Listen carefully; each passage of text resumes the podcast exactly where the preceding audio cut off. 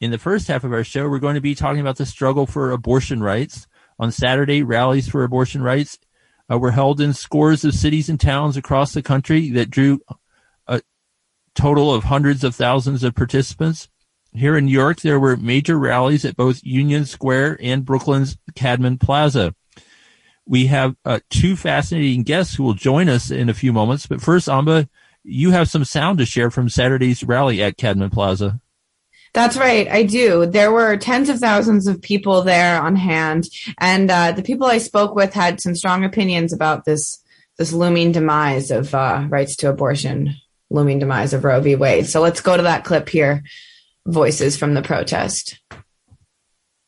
In the time that I grew up, just before Roe versus Wade, Wade became a, a, a, law of the land, uh, a number of women, and all these women that I know were uh, black women, they um, they resorted to different things to get to have an abortion. Uh, one person died because she tried to abort within the eighth month. I knew of people who would wear girdles to try to hide being pregnant and ended up uh, creating problems for their the child when it was born. They didn't want to have it, and when they went into labor, they were by themselves because they didn't want anyone to know they were pregnant. So uh, the child ended up dying. The unfortunate thing is those things happen, and they didn't have to even then because there were procedures that could have helped them, but they just were not legal. So keeping Roe versus Wade legal makes it a lot easier for women to make. Um, conscious decisions about what they want to do, knowing they have choices. We shouldn't be having this conversation 50 years later. I mean, it's just ridiculous. Uh, it was settled. People were fine with it, and we cannot allow a minority to speak for the majority. I think the reason why I decided to bring a bat today, even though I know nonviolent resistance is more effective, is that I wanted to express how angry I am. I wanted to have a visual representation of how absolutely incensed I feel because I feel like I really want to fight. And I want people to know that women are going to fight physically. We're pissed. So, you know, they called down the thunder. Well, now they got it. I've had two. It was legal and it saved my life. I would have ended up a very different person with much less safe options. So I'll forever be thankful. I'm here today at this rally for abortion rights. Um, my son and I made this sign that says "Mamas are always right," which is something I teach him at home. Um, the way I explained it to him today was that um, I said to him, "Well, what's the most important job in the world?" And he said, "Being a mama." And I said, well, some bad men want to make it so that mamas can't choose when to be mamas, and that's not right. And he understood that. And so that's why I brought him here today. I mean, you know, I was pro choice before I got pregnant, and I'm even more pro choice now. This is the hardest job in the world, and the idea of having to do it against your will is it's unconscionable. Those were voices from Saturday's abortion rights protest at Cadman Plaza. Uh, tens of thousands of people uh, joined that and, and, and, later marched over the Brooklyn Bridge to Foley Square. Uh, Amba, any more thoughts on your part about Saturday's rally and, and what you saw and, and, and thought while you were there? Oh, well, there's a lot of thoughts, but I'll try and be concise. Um, I think from my own perspective, being a, a fertile, uh, I don't know, of reproductive age.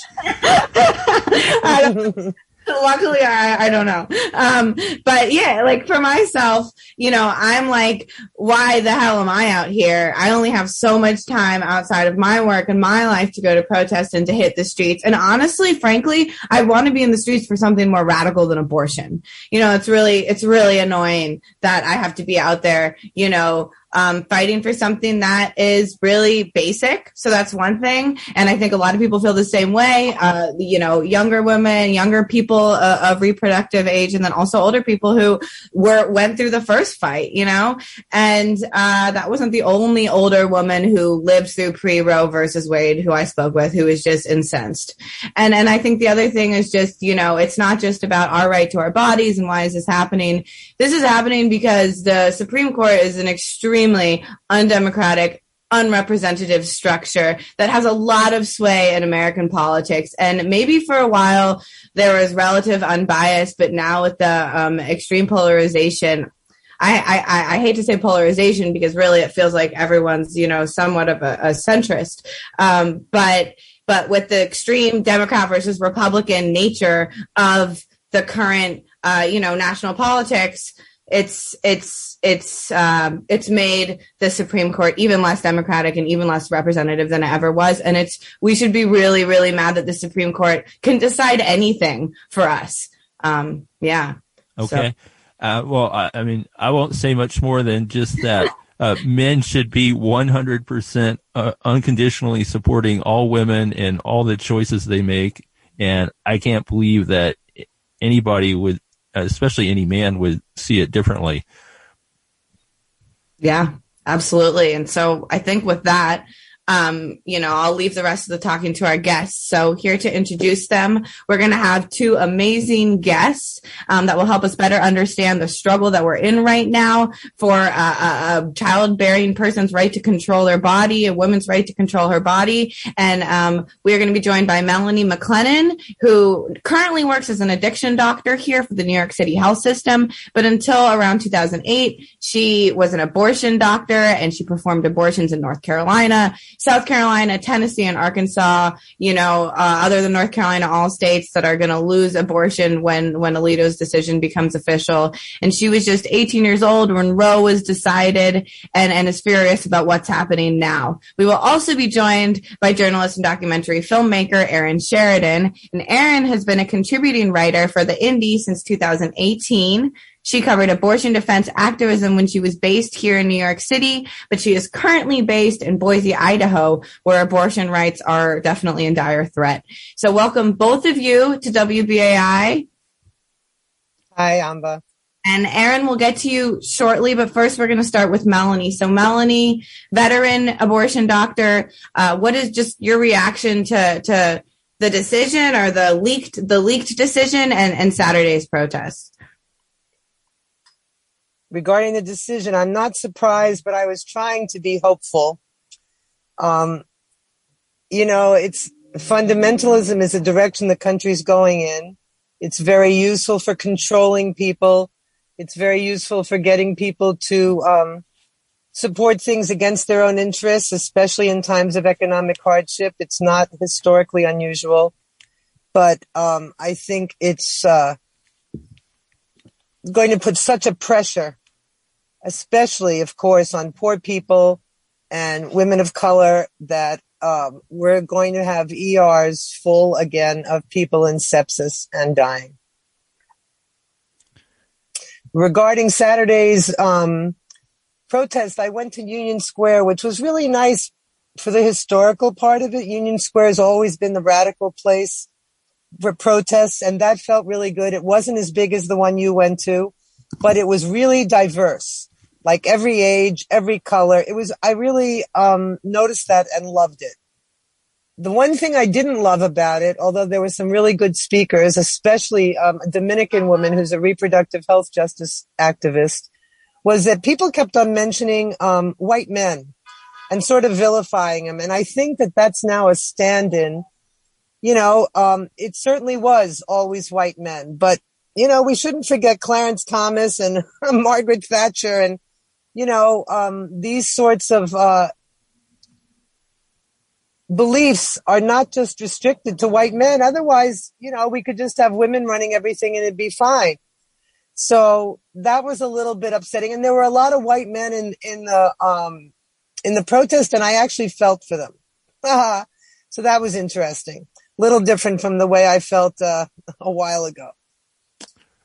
Right. And, and speaking of a while ago, can you tell us more about your experiences as work, working as an abortion doctor in the South? So by the time I was working, it wasn't so bad, but the person, the doctor who taught me, who's right now in Jackson, Mississippi at the abortion clinic there for what he is afraid may be the last time. Um, he was on, he, he taught me how to do abortions. I'm a family practice doctor by specialty. I, um, there is no specialty in abortion. And so he trained me and he was, he was really vilified. His, his family home in Tennessee was protested really rabidly. Um, before I came along, he was also on the list that the husband of the OB doc who used to do abortions and then recanted the website that that guy put up that had blood, you know, uh, the people's names and addresses, doctors' names and addresses listed with blood dripping down over their names or X'd out if they'd been killed. So he had a hard time. I did not have as hard a time at all. I, um, you had to f- talk about walking into work, having people protesting every day. Like maybe you're numb to that, but talk about that and talk about some of the more surprising people who you or others gave abortions to. I'll do that. So, um, I worked mostly in Charlotte, North Carolina. And every day driving into the parking lot there, there was a tall blonde woman who looked a little like me, who in a white coat, who very was smiling with a pen in her pocket and was stopping people, which would have meant that their cars were in the road. So that happened. They photographed my license plate. They got, they had somebody in the anti-abortion movement there who worked for General Motors and they could get, um, personal information by having car license plate numbers. So, um, let's see. So at a later time, um, they came to protest at, let's see how to do this best. They came to my house, went into my house and left a note for me there, come to God. And, um, I had to call a cop who was more scared than I was and said, listen, you know, you're going to have to do a little search of this house. It was a big old house because, you know, these people have been in my house. So this guy was so bloody scared, a big, huge guy. It was a shame. I felt badly for him. You know, and we're poking around. We go through the first two floors. It's okay. But the basement's a hell of a mess and he's poking around looking for packages, which is years before that when I had roommates, when I first started doing abortions, I had to tell my roommate that they, or anybody staying at my house that they were not to touch a package if there came, if one came to my door by any means at all, because they had put that package with all those nails outside the abortion clinic in, um, I think it was Mississippi and that the off-duty cop and the nurse who came to open the clinic, he poked it and she had 19 surgeries and still doesn't walk properly or see well. So that was a kind of odd thing. And my response to it really in the end was, I mean, I was doing family practice a couple days a week and abortions a couple days a week. And my response was just, I'd introduce myself. And I'd say, hi, I'm an abortion doctor. I'm sorry if you don't like it the stigma really, even with legal abortion, was so apparent for so many of the women. You know, we did not, we used, we did not, in New York, they put people to sleep. We were not putting people to sleep. And so they got a lot of counseling and that was excellent, but they would often be very scared. I had one woman when I first started out who was, um, had been a protester at this clinic and she was eight weeks pregnant and she said that she had thrown herself down the stairs already and walked into a frozen pond and that she had a one year old and didn't want to be pregnant. And it was a very, very, very unusual thing doing an abortion on this person. Um, it was, it was difficult. And all the owners of all the abortion clinics that I knew that were part of the National Coalition of Abortion Providers, they, every single one of them said to me that they had done abortions for the wives or daughters or actual protesters that were outside their clinics. Um, what else happened that wasn't so good? I worked at Little Rock in Arkansas and there was a bomb threat. And everybody had to go out of the building, which means that people were in hospital gowns, you know, coming out of the building and having to wait in the parking lot, which was an open parking lot. I believe I felt more vulnerable for the patients and for myself then than I kind of ever had. Um, and, you know, it, it was not exactly a good experience for the patients. And it was very scary for the staff. It was just not a very good thing. And right. here's the other thing that used to happen. I've just remembered this is, I don't know whether you remember the anthrax scare, mm-hmm. but they were sending around envelopes to the anti-abortion people were sending around envelopes to abortion clinics and you'd open them and they'd have white powder in them. So abor- many abortion clinics treat for chlamydia um, afterwards with Cipro, which is the medicine for anthrax. So as I'm working one day, they said, Doc, listen, we just opened an envelope and it had white powder in it. I said, go in the back to the nurse. Let's get some Cipro. And as long as you didn't snort the damn stuff, close it up and you'll be fine. And what they were doing in other clinics who reported this was they were making everybody come out into the parking lot. They were practicing by setting up their decontamination tents, making the CEO, you know, the head, the per, the women who owned the clinics get naked and get sprayed. This was practice completely different from what they did when the Congress got anthrax, by the way. Right. And just so uh, those were some of the more salient, crazy things that happened. Right. And just for listeners who may not remember, the anthrax scare was in the fall of 2001, shortly after 9 11. Um, and uh, so these uh, anti abortion groups were taking advantage of the public uh, fear and apprehension around anthrax to uh, also harass and terrorize abortion providers. Uh, um, Melanie, uh, can you tell us a little? You, you, were a young woman when Roe versus Wade was decided.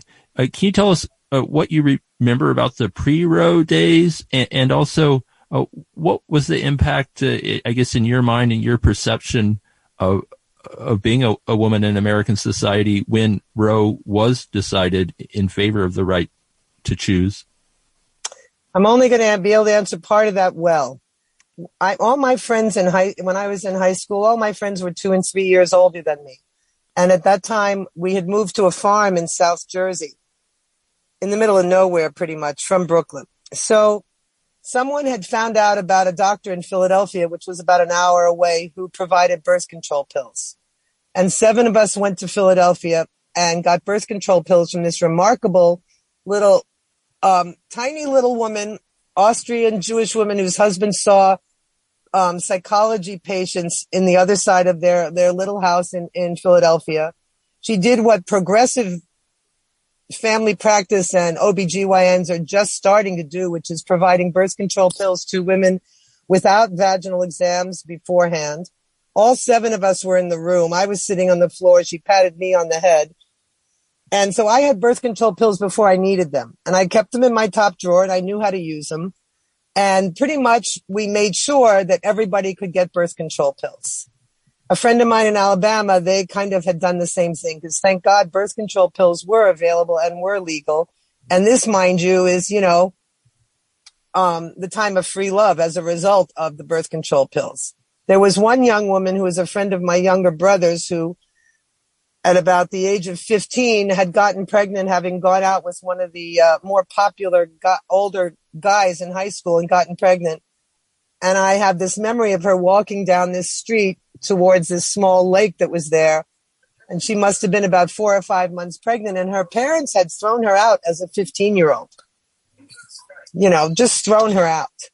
So as far as I was concerned, Roe v. Wade was normal and supposed to happen.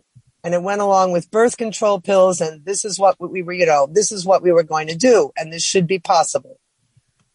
And Mel, if Melanie, if you, if you don't mind, uh, you know, you've you've had a couple abortions. Just talk about that and what it meant to have the choice. So my first abortion, I was a third year medical student. And um, I called up a friend of mine who had gotten pregnant regardless of any birth control she'd ever used, even double. She'd have an IUD, she'd have the pill, Depo. It didn't matter. She got pregnant. So I called her up and she put me in touch with a group of women who were doing something called menstrual extraction, which was happening around the country.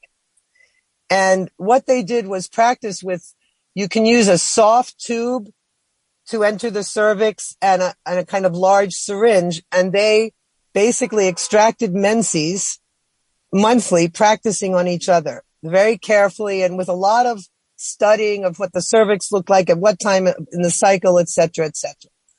So I had my first abortion done at home. Unfortunately, it was a little bit past seven weeks, so there was a little bit left over. So I proceeded to have like kind of every experience you could have for the first abortion. And about three days later, I was still, of course, going to medical school and in the psych rotation and I had 104 fever and they wanted to take me to the operating room. However, I'd done some studies and, and, you know, I knew for a fact that in the early days when they, when OBGYNs were using sharp curettage to do abortions, which they were used to doing for much further along pregnancies and full term deliveries that where something remained, some product of conception remained. There was a lot more blood loss and it was a lot more difficult. So I went home, stopped taking Advil and promptly passed a little teeny weeny piece of something or another and was fine with antibiotics. The second time I was an intern and I can remember standing up and falling asleep talking to my attendings. I thought that I was probably going to be thrown out of that program that day, luckily, um, in the emergency room, a woman came in who'd had an abortion a couple of weeks prior, and I asked her where she went. And I happened to be in Eastern North Carolina at that time, and the clinic was about three and a half hours away. So one Saturday morning, I went there, got an abortion, came back, and um, kept working in the ER that night. So those were my two abortions. Right. And, uh, thank you for, for sharing this. And I, I want to also bring in our other uh, our other guest, uh, Erin Sheridan in Boise, Idaho. Uh, Erin, are, are, you there? I'm here. Great to have you with us. So I understand uh, Boise had one of its largest protests in uh, recent memory uh, on Sunday about Roe versus Wade. can you describe a little bit what that was like? Yeah, so I you know, live about five minutes from uh, the state capitol in downtown Boise. And it was, I believe, Saturday morning. The rally was held. It was called Bans Off Our Bodies, and it was held by Planned Parenthood, the ACLU of Idaho, Add the Words Idaho, and some other groups in solidarity with other rallies that took place across the United States. I have been in Idaho since February of 2021, and there have been a number of protests that I covered as a reporter when I was at the Idaho Press. And the most people that I ever saw at a demonstration was probably no more than 200. And I showed up expecting to see maybe 100 to 200 people. And to my surprise, there were um, thousands. I mean, it was a sea of people in downtown. I have never seen so many people in one place in Idaho. This is a state that does not have a very large population.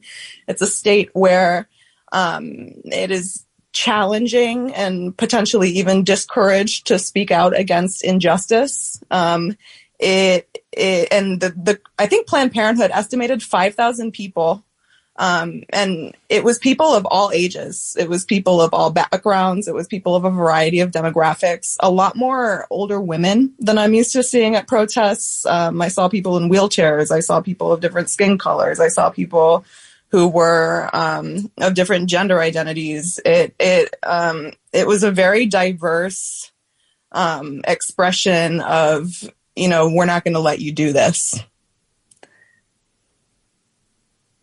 And, and Erin, um, you know, talk a little bit about what kind of anti-choice laws are being prepared right now in Idaho. You know, that yes. So let me give you a quick history of abortion in Idaho because it is um, bleak, for lack of better words. Um, right now, you can still get abortions in Idaho, both the pill and the procedure, um, but at limited locations. There are three Planned Parenthoods in the state. Two are in the Boise area. One is in uh, Twin Falls, which is in southern Idaho.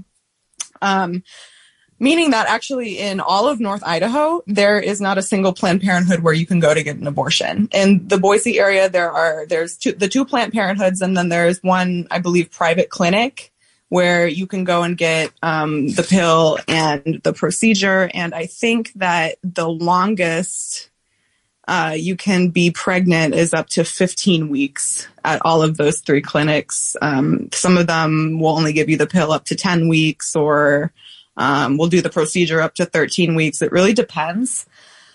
Um, So in Idaho in the 2000s, they passed a law that banned abortion after 22 weeks because the legislators felt that um, fetuses can feel pain.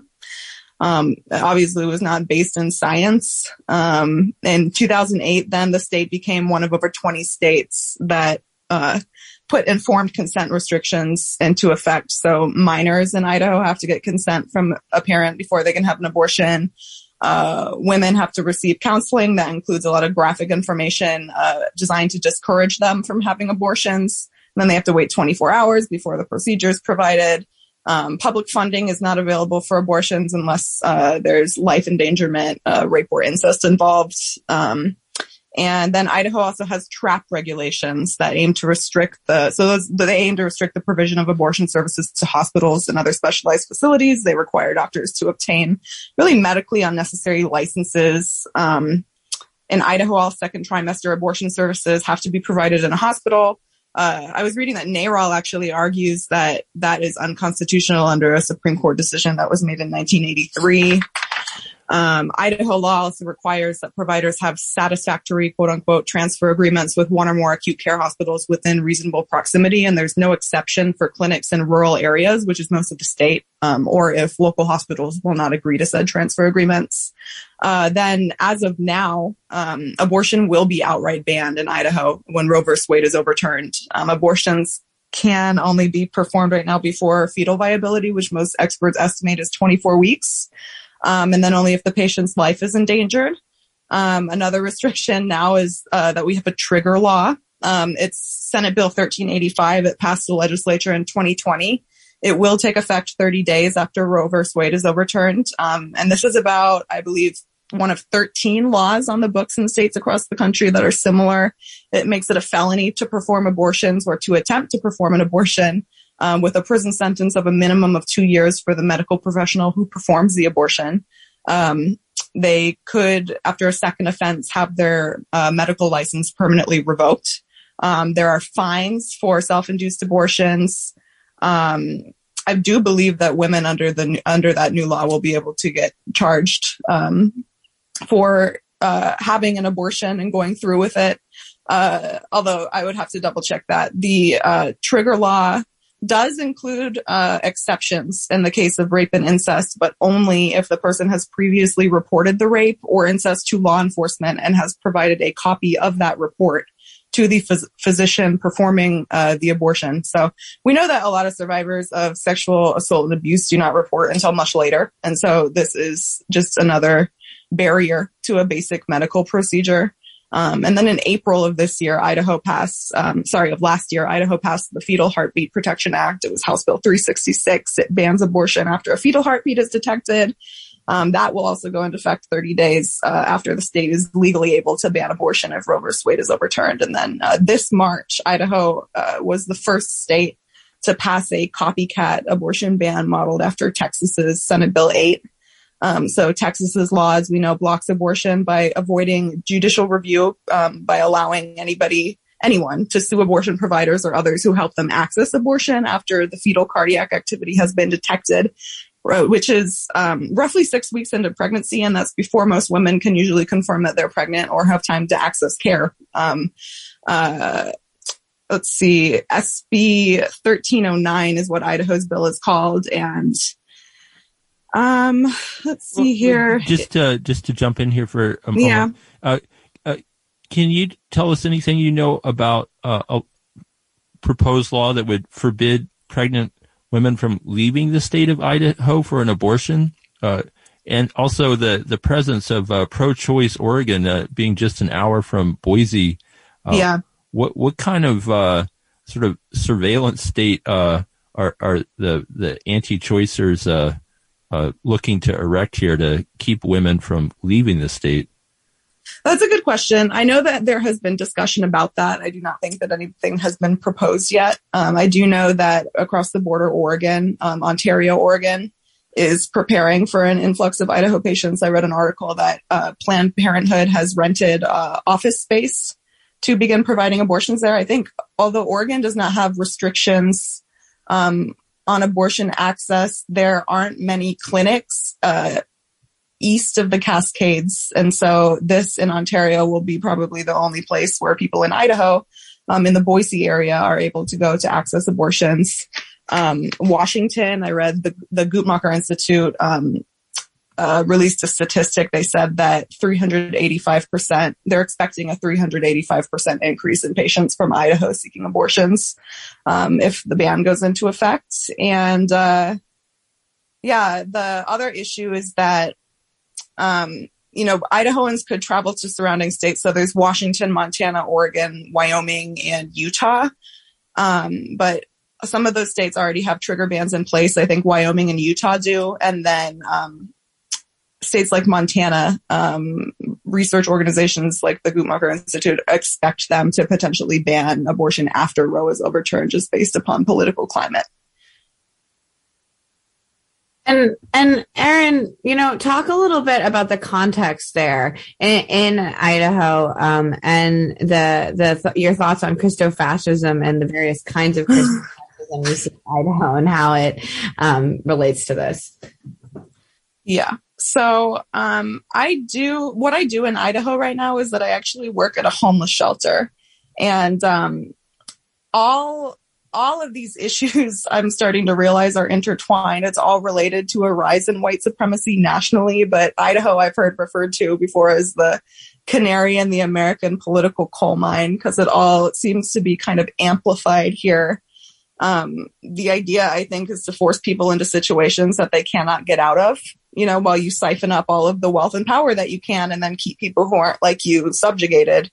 Um, in Idaho, a lot of these abortion bans have been the result of um, what is now called, we have a nonprofit called the Idaho Family Policy Center that is related to these national nonprofits of a similar vein um, that are their purpose is to educate church members about how they can get involved in public policy issues they host things like biblical activism boot camps, um, where they teach people about the biblical justifications um, for becoming involved in politics and um, advancing uh, Judeo-Christian values through legislation.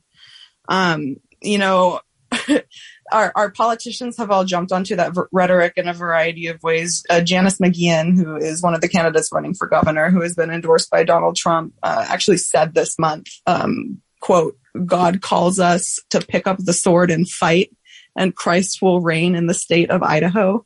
I mean, that is the thing that is underpinning all of these policies. Um, you know, whether it is uh, bans on providing gender affirming care to uh, young trans people, or yeah, I could think of a number of different of different laws or issues or policies that are that are happening in the same way. It's like you want you want to force people into a corner because they're not white christian cis men and they don't fit into this system. Um, and we are we are uh, we are running short on time here, and so we're going to pivot back uh, to Melanie and just ask you each a final question. Um, Melanie, and and you know a last minute uh, just what are your plans uh, going forward to support women who need an abortion, and how do you think that's going to look in New York in general? Well, I think New Yorkers are preparing. I mean, I had a surgeon text me today and say, you know, okay, so are you credentialed in doing abortions? Because we had spoken before. And, um, I mean, in, you know, there are a couple of different ways to do abortions. One is by disrupting the body hormonally, which is what Plan B is, but what, also a whole lot of birth control pills are. And the other is by disrupting the pregnancy, which is what mifepristone is. And people are, doctors for the last year and a half have been mailing mifepristone to people. There's a large contingency of family practice doctors who do reproductive health care.